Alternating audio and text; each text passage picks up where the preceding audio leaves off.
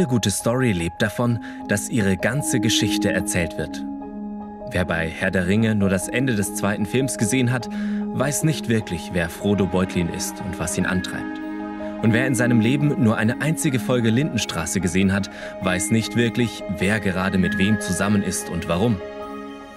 Bei der Weihnachtsgeschichte allerdings denken wir anders. Wir glauben, dass wir mit einem einzigen Kapitel über ein Baby in einer Krippe die ganze Bedeutung von Weihnachten erfasst haben. Doch es ist so, die Weihnachtsgeschichte wurde von über 1000 Kapiteln in 66 Büchern der Bibel auf wenige einzelne Sätze reduziert. Darum wollen wir uns dieses Jahr gemeinsam aufmachen, die ganze Geschichte von Weihnachten zu entdecken. Deutschlandweit, überkonfessionell, einmalig. 24 Mal Weihnachten neu erleben. Yes! Weihnachten neu erleben. Also eins ist schon mal sicher, wir werden Weihnachten dieses Jahr auf jeden Fall anders erleben. Ähm, es ist gerade alles anders in unserem Land, aber wir wollen im ICF dafür sorgen, dass du es nicht nur anders erlebst, ja, äh, der eine oder andere zum ersten Mal nüchtern am Adventswochenende, weil keine Glühweinstände da sind und so, sondern wir wollen dafür sorgen, dass Weihnachten neu erlebt wird.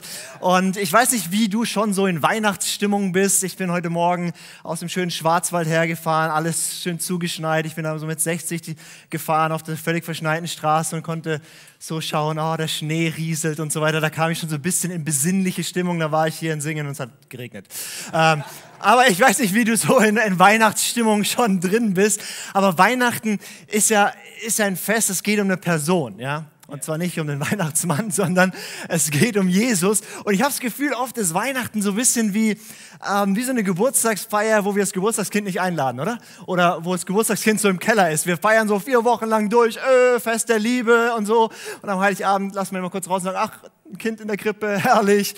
Ähm, und dieses Jahr ist alles anders und ich glaube, da ist eine Chance drin, weil so viel wegfällt an Tradition, wie wir es normal machen, glaube ich, ist eine neue Offenheit vielleicht für uns da zu sagen, um was geht es eigentlich, dass wir uns wirklich besinnen können. Ich meine, jeder nimmt sich das ja jedes Jahr vor. Dieses Jahr werde ich so ganz besinnlich in die Weihnachtszeit gehen und weniger Stress und weniger dies und jenes. Ähm, und jeder sagt am Ende, es war dieses Jahr noch schlimmer als die Jahre davor. Dieses Jahr haben wir die Chance, wirklich mal zu schauen, um was geht es bei Weihnachten und Weihnachten neu zu erleben. Aber ich glaube, das gilt auch nicht nur für die Weihnachtszeit, dass wir manchmal so das Wesentliche aus dem Blick verlieren. Und äh, auch wenn wir, wenn wir Christen sind, wenn wir Jesus nachfolgen, so schnell werden so viele Dinge so wichtig, dass Jesus irgendwie nur noch so ein kleines Randthema ist. Also ich kenne das total von mir. Manchmal verliere ich mich sogar da drin, so viel für diesen Gott, für diesen Jesus zu tun, dass ich völlig verpasse eigentlich, dass Jesus an sich schon toll genug ist und das reicht. Und deswegen, ich will euch ein bisschen mit reinnehmen. Für mich war das die letzten Monate. Ich war im, im August, als ich im Urlaub war, war so ein Moment für mich, wo ich gemerkt habe, ich, ich habe so viel in meinem Kopf und so viel, was ich tue und so viel, womit ich mich beschäftige und Leadership-Bücher und das zu machen und jenes und wie auch immer. Oh, ich muss irgendwie neu, dass mein Herz voll ist von Jesus. Ich meine, darum geht es doch eigentlich, oder? Und ich habe angefangen, nur noch Evangelien zu lesen, ja, weil da geht es die ganze Zeit pur um Jesus, ja, in der Bibel und, und, und neu irgendwie zu spüren, Jesus, ich will dich kennen und ich will, dass mein Herz so begeistert ist von dir, egal was um mich rum ist, egal was geht. Ich will, dass mein Herz brennt für dich dich. Und das ist so meine Journey die letzten, ähm, letzten Monate, dass ich einfach da sitze, Bibel lese, Jesus anschaue und sage, Jesus, du bist toll.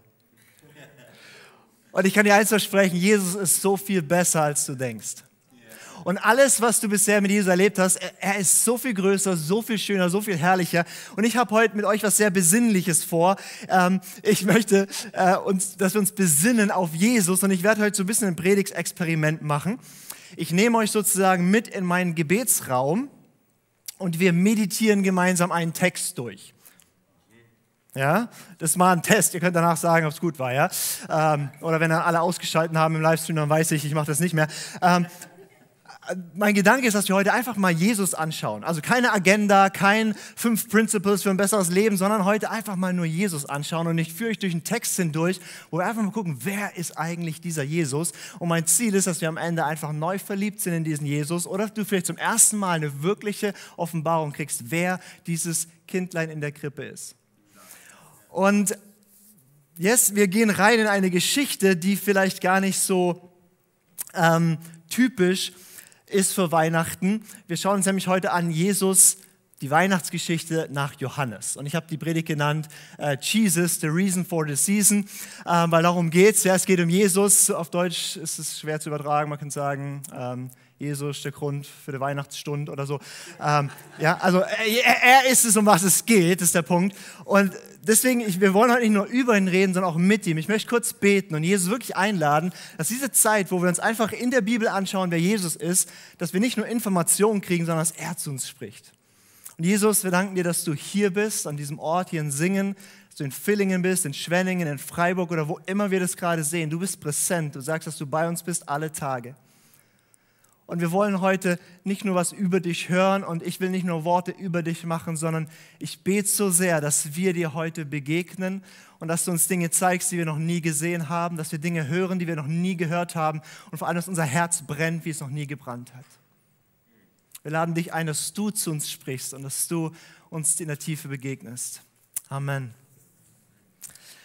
Yes, ich möchte den ganzen Text mal vorlesen, den wir uns heute anschauen. Das ist ähm, Johannes Kapitel 1. Es gibt ja vier Evangelien in der, in der Bibel, ja? also viermal so eine Art Biografie über Jesus. Und jeder der diese, diese Bücher geschrieben hat, diese vier Evangelien, beschreibt Jesus so ein bisschen aus einem anderen Blickwinkel. Und auch die Weihnachtsgeschichte ähm, ist bei jedem so ein bisschen anders. Also wenn du dir Markus Evangelium anschaust, da ist die Weihnachtsgeschichte nicht da. Ähm, die, da geht's so los. Jesus war 30, fing an zu predigen, heilte die Kranken, stirbt am Kreuz, steht von Toten auf, bam. So, das ist Johannes Evangelium. Äh, das ist so die Geschichte Jesus und ich. Dann kommt Matthäus ums Eck und sagt, ja, Markus ist schön und gut, aber das geht noch weiter zurück. Und er fängt sein Evangelium an und führt einen Stammbaum ein, wo es dann bis auf Abraham zurückgeht. Und dann kennen wir die Weihnachtsgeschichte ja mit den drei Königen, ja, die nicht drei waren, sondern mehr und die auch keine Könige waren, sondern Sterndeuter, aber ist ja egal. Und die kommen zu Jesus und, und, und, und, und ja, äh, Matthäus sagt, wie, das ist nicht nur die Geschichte von dir und Jesus, das ist die Geschichte, es geht bis auf Abraham zurück. Das ist die Geschichte vom ganzen Volk Israel und Jesus. Dann kommt Lukas, der Evangelist, und sagt, hey, Matthäus ist schön und gut, aber es geht noch weiter zurück. Und er erzählt die Geschichte mit den Hirten und so weiter. Und dann geht sein Stammbaum, er hat auch so einen Stammbaum, geht bis auf Adam zurück. Und er sagt, es ist hier nicht nur du und Jesus, es ist nicht nur das Volk Israel und Jesus, es ist Jesus und die gesamte Menschheitsgeschichte. Und dann kommt Johannes und sagt, ihr seid alle falsch. Und er schreibt folgendes. Im Anfang war das Wort. By the way, ich lese jetzt 14 Verse vor und du wirst sie nicht auf einmal ergreifen können, aber wir gehen sie dann ganz durch. Also sei ganz entspannt, wenn es jetzt ein bisschen kompliziert wird. Im Anfang war das Wort und das Wort war bei Gott und das Wort war Gott. Dieses war im Anfang bei Gott. Alles wurde durch dasselbe und ohne dasselbe wurde auch nicht eines, das geworden ist. In ihm war Leben und das Leben war das Licht der Menschen. Und das Licht scheint in die Finsternis und die Finsternis hat es nicht erfasst. Da war ein Mensch, von Gott gesandt, sein Name Johannes. Dieser kam zum Zeugnis, das er zeugte von dem Licht, damit alle durch ihn glaubten. Er war nicht das Licht, sondern er kam, das er zeugte von dem Licht. Das war das wahrhaftige Licht, das in die Welt kommt, jeden Menschen erleuchtet. Er war in der Welt und die Welt wurde durch ihn und die Welt erkannte ihn nicht. Er kam in das Sein und die Sein nahmen ihn nicht an. So viele ihn aber aufnahmen, denen gab er das Recht, Kinder Gottes zu werden, denen, die an seinen Namen glauben, die nicht aus Geblüt, auch nicht aus dem Willen des Fleisches, auch nicht aus dem Willen des Mannes, sondern aus Gott geboren sind.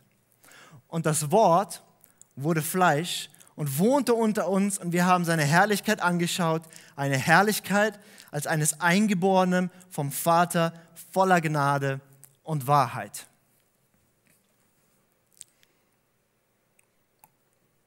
Das klingt jetzt erstmal nicht ganz so weihnachtlich und ich habe das aus der Elberfelder Bibel vorgelesen, diesen Text.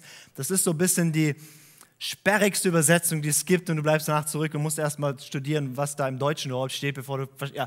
Aber wir wollen jetzt ein bisschen durchgehen, weil ich glaube, manchmal verpassen wir, wer dieser Jesus ist. Und Johannes sagt eben, hey, die Weihnachtsgeschichte, die geht nicht nur bis zurück und, und, und ist die Geschichte der gesamten Menschheit, das ist die Geschichte von allem, von, dem, von allem Anfang, von aller Ewigkeit, von der gesamten Schöpfung und Neuschöpfung. Und er fängt dort an und wir wollen uns ein bisschen anschauen, wer dieser Jesus ist. Und ich meditiere das mit euch mal ein bisschen hier an der Tafel. Ja, ich hoffe, ihr im Livestream könnt das auch gut lesen.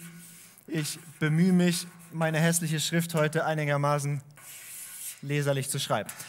Also wir schauen uns heute Jesus an. Und Johannes fängt an und er sagt, im Anfang war das Wort und das Wort war bei Gott und das Wort war Gott.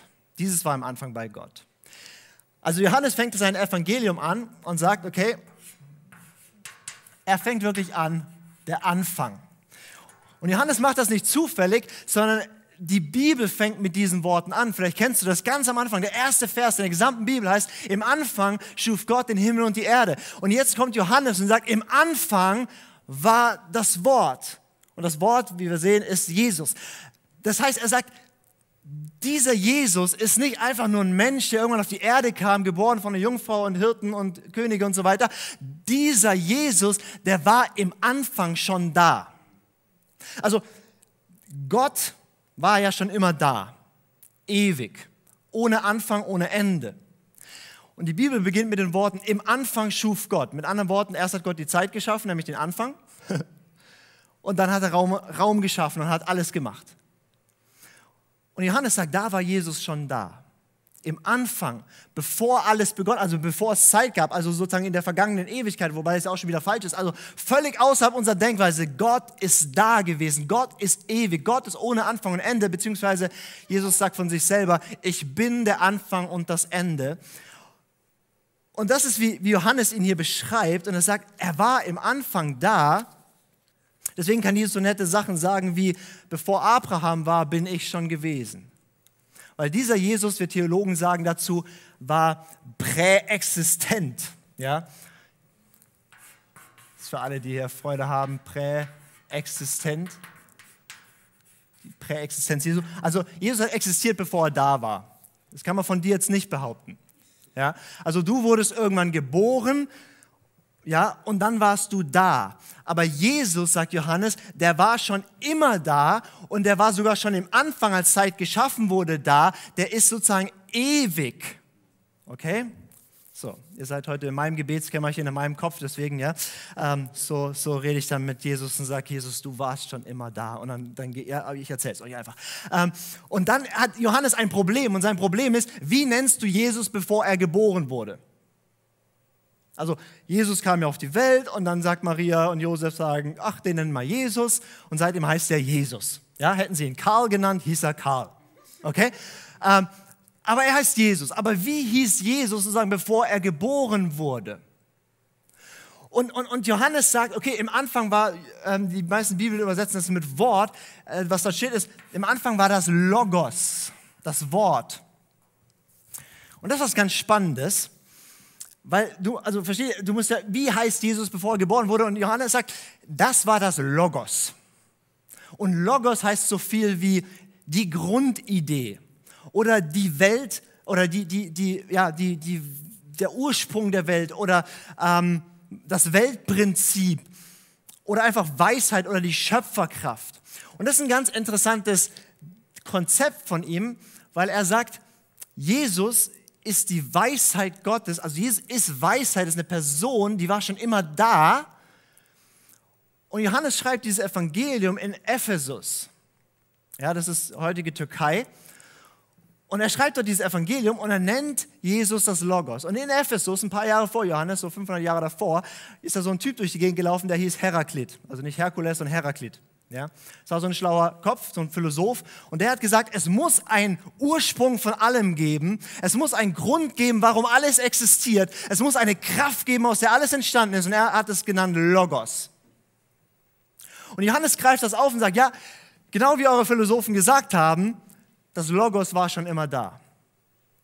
Und Logos heißt auch so viel wie der Grund, warum. Deswegen heißt es zum Beispiel auch Biologie, Logos, ja, der Grund, warum sich Viecher so verhalten, wie sie sich verhalten. Oder Psychologie, der Grund, warum du dich so verhältst, wie du dich verhältst, ist immer die Frage nach dem Warum. Der Grund, warum etwas existiert, ist die Frage nach dem Logos. Warum ist das so?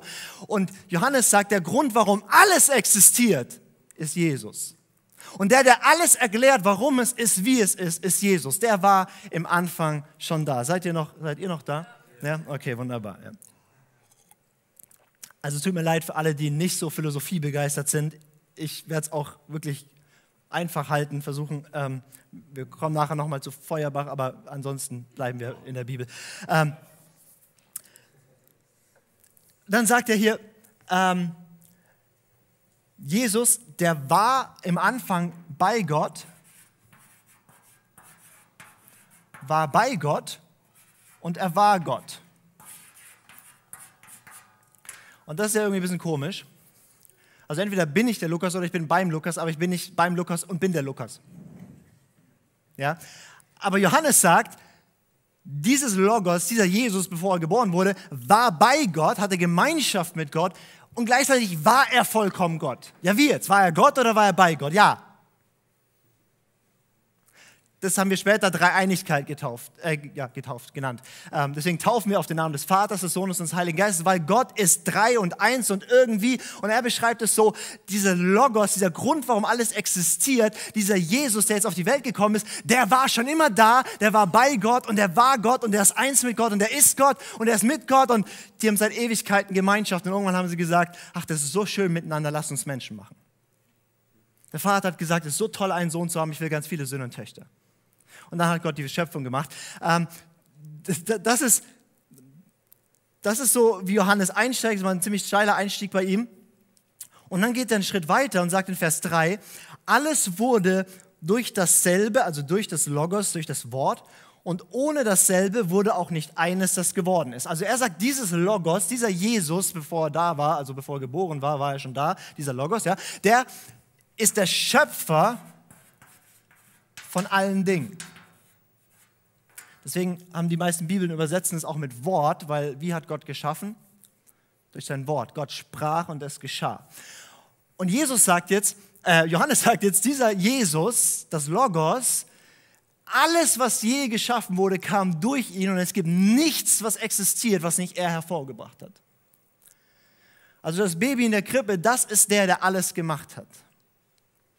Und es gibt nichts, was nicht ohne ihn existiert. Und dann geht Johannes richtig tief rein und dann sagt er hier, Vers 4 und 5, in ihm, also in Jesus oder im Logos, im Wort, war Leben und das Leben war das Licht der Menschen. Und das Licht scheint in die Finsternis und die Finsternis hat es nicht erfasst.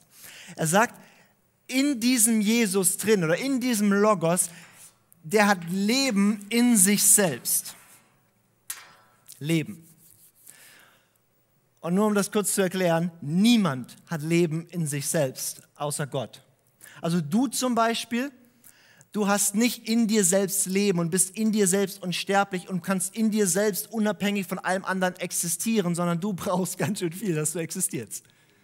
Also zum Beispiel, man braucht Sauerstoff, man braucht irgendwie ein Umfeld. Also du kannst nicht einfach sein, sondern du bist so angewiesen auf was Externes, dass du überlebst, dass du überhaupt Leben hast, musst du essen, trinken, schlafen und so weiter und ganz viele andere Bedürfnisse. So kannst du leben.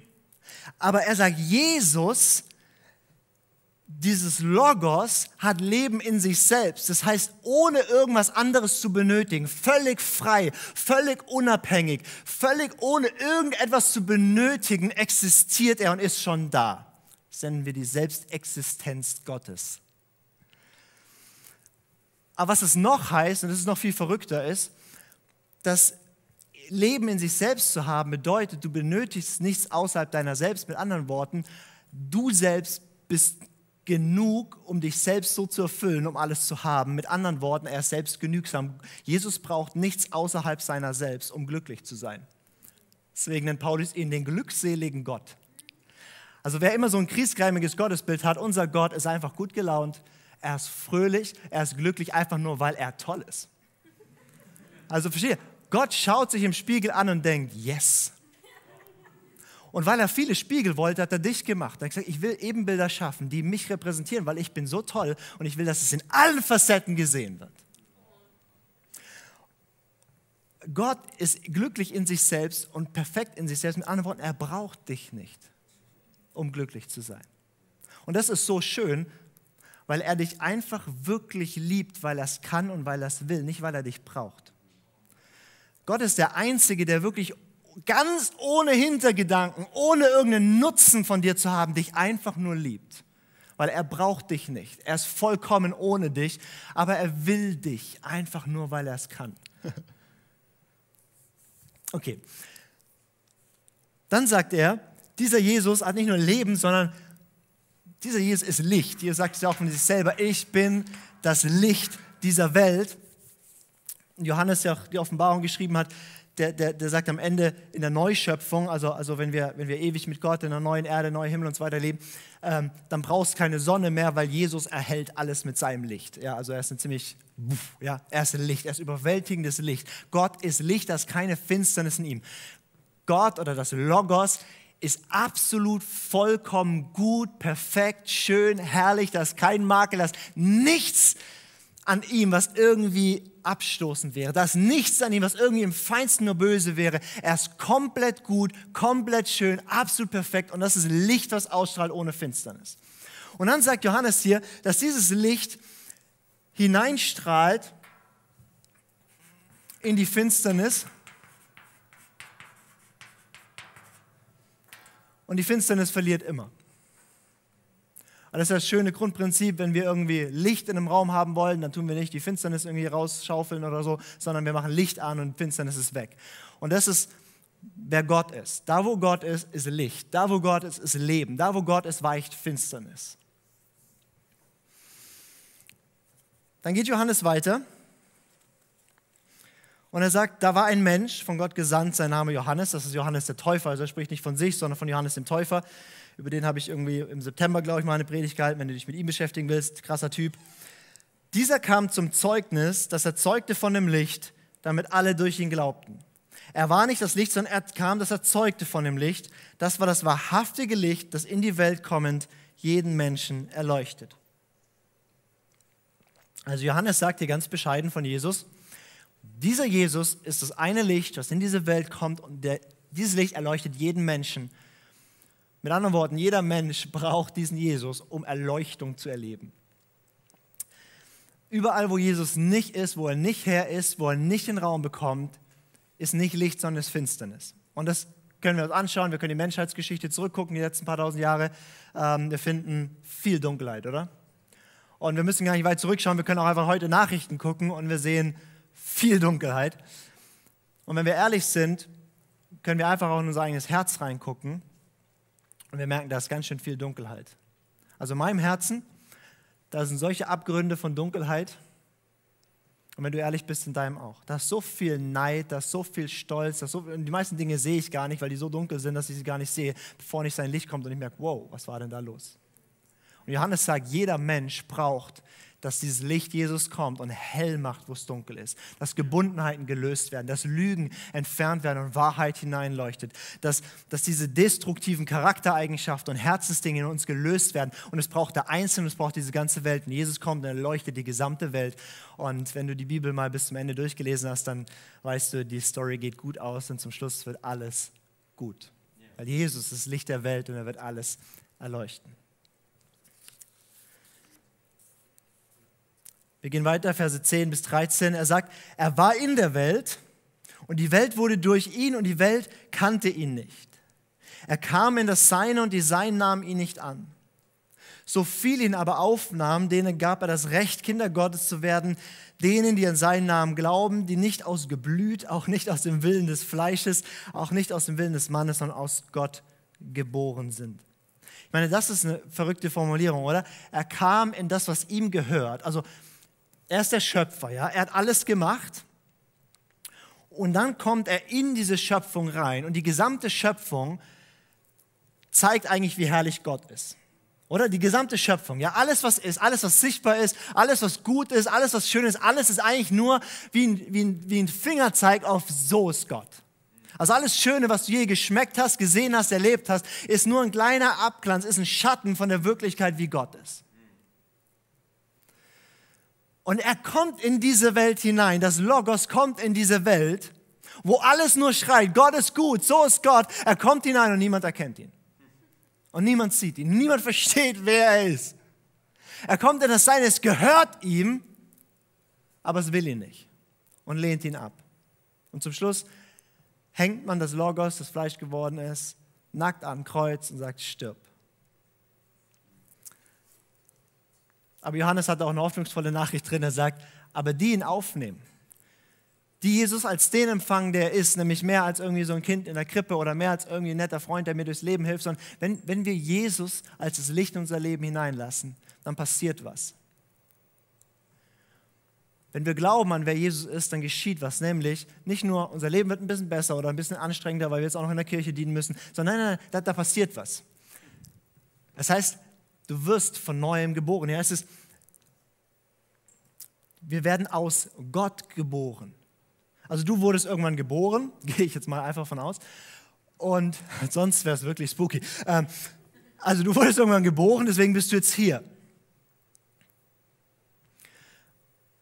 Aber an Jesus zu glauben und ihn aufzunehmen in dein Leben, ist nicht einfach nur so ein Add-on. Das ist komplett was Neues, wie eine neue Geburt, ist wie ein zweites Leben. Und diese Einladung gilt jeden Tag und die gilt jedem Menschen. Und jeder Mensch braucht diese Einladung, weil wir alle Finsternis um uns herum haben und alle Finsternis in uns drin haben. Aber Jesus das Licht, das Leben reinbringt und was uns neu macht.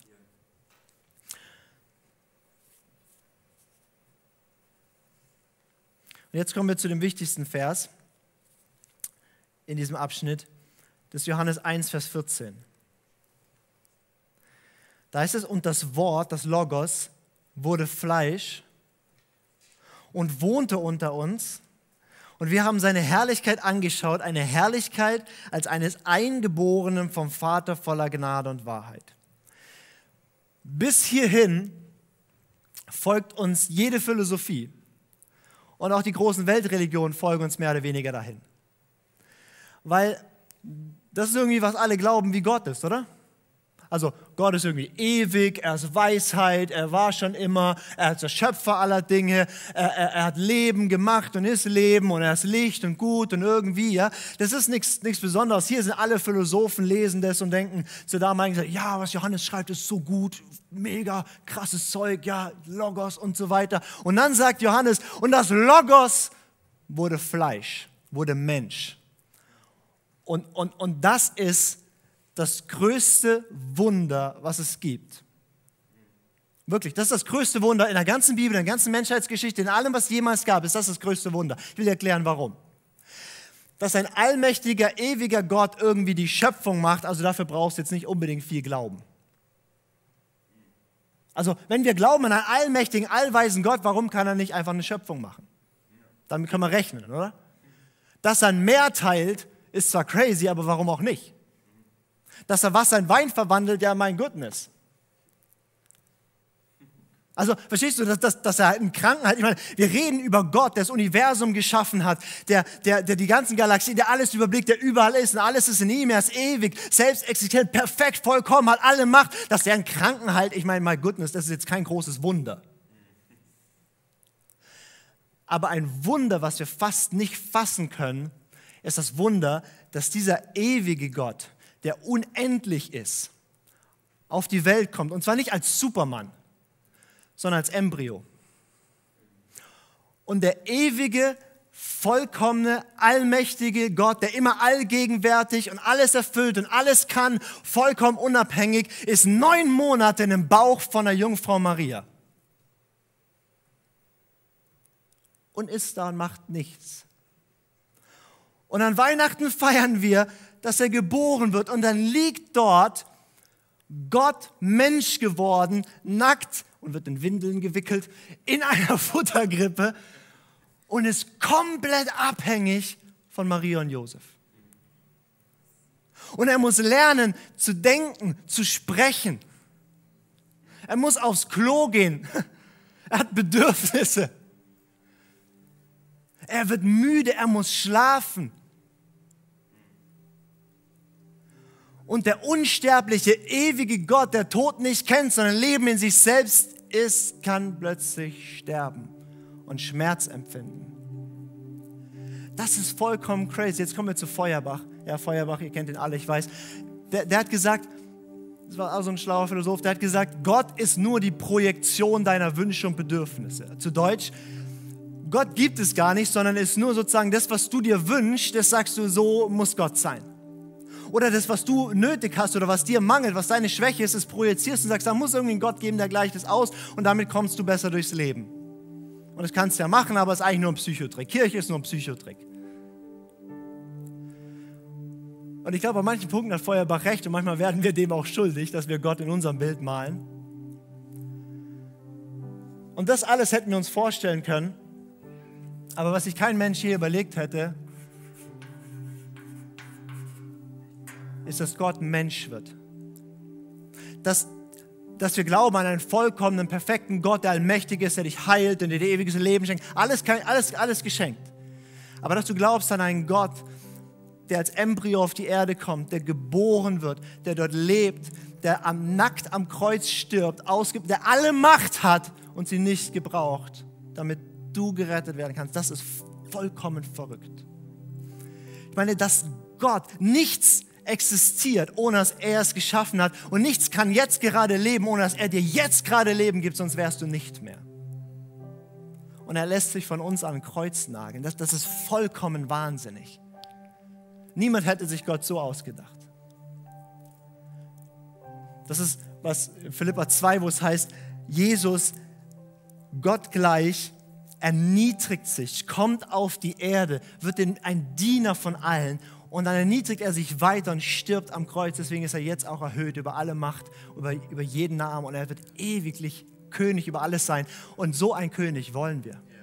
Wir wollen so einen König, wo wir wissen, der hatte alle Macht und hat sie niedergelegt. Jetzt können wir sagen, Jesus, alle Macht sei dir, wir folgen dir gerne, weil dir können wir vertrauen.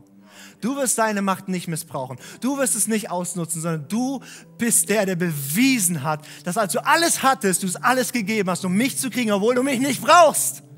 Und obwohl ich dir nichts nütze, außer dass ich dir viel Stress mache. Du darfst gerne über mich regieren. Ich folge dir gerne. Johannes sagt dir, das Wort wurde Fleisch und wohnte unter uns. Und wir haben seine Herrlichkeit angeschaut, eine Herrlichkeit als eines eingeborenen Vaters voller Gnade und Wahrheit. Johannes sagt, wir haben die Herrlichkeit Gottes gesehen. Die Herrlichkeit Gottes ist einfach, wer er ist, das strahlt er aus. Und ich, ich weiß nicht, wie es dir geht, wenn du so, ein, so, so einen Text liest oder wenn du überhaupt, egal welchen Text in der Bibel liest, wenn dich mit Jesus beschäftigt, was du siehst an Herrlichkeit. Siehst du die Herrlichkeit von Jesus oder sagst du nur, ja, ich wusste schon, dass Jesus Mensch wurde? Nee, siehst du die Herrlichkeit. Siehst du die Schönheit da drin. Und ich weiß nicht, was du heute Morgen vielleicht siehst, was Gott dich vielleicht sehen lässt.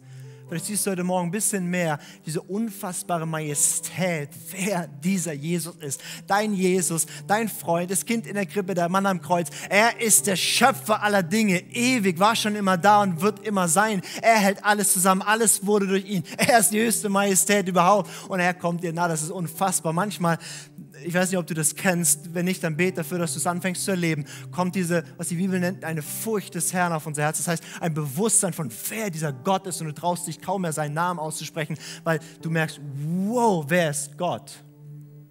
Und du willst nur noch vor ihm knien oder am besten im Boden versinken und ihn ewig anbeten, einfach nur, weil er ist sowas von groß und herrlich und schön, überragt alles, was du dir vorstellen kannst.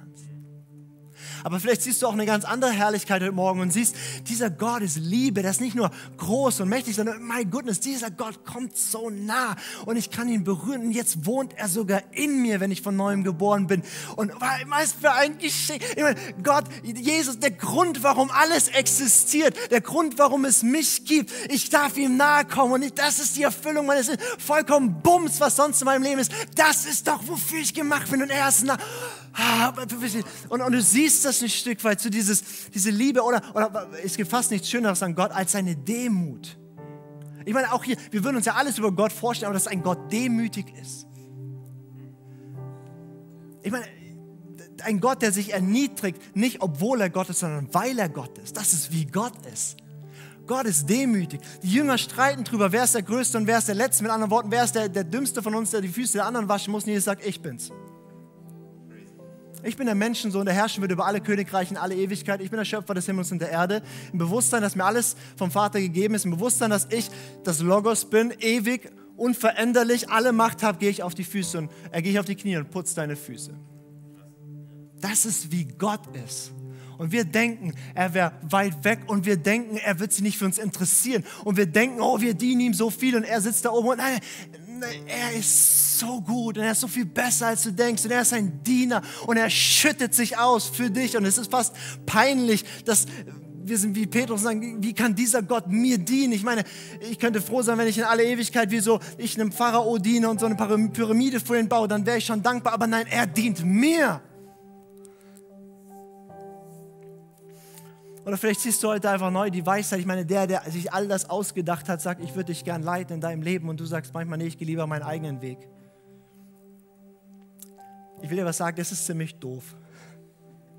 Da gibt es jemanden, der, der hat alle Weisheit, der hat alles gemacht, der hat dich geschaffen, der hat einen guten Plan, der liebt dich so sehr, der dient dir und der sagt, ich, hab, ich, ich will dich gerne führen. Und du sagst, nee, ich glaube, ich weiß das besser. Ich bin immerhin schon 28 graues Haar hier oben. Heulend habe ich diese Texte gelesen, wie er seinen Jüngern die Füße wäscht und, und, und wie, er, wie dann sagt, der, der Führende sei wieder Dienende und ich bin zerbrochen, wie ich manchmal führe und ich, ich sehne mich so danach zu sein wie mein Jesus. Aber verstehst du, was immer du an Jesus anschaust, es verändert dich. Deswegen sei nicht, sei, äh, ja, das ist nicht so, okay, jetzt mal ein bisschen Jesus. Nein, das ist alles andere kommt daraus.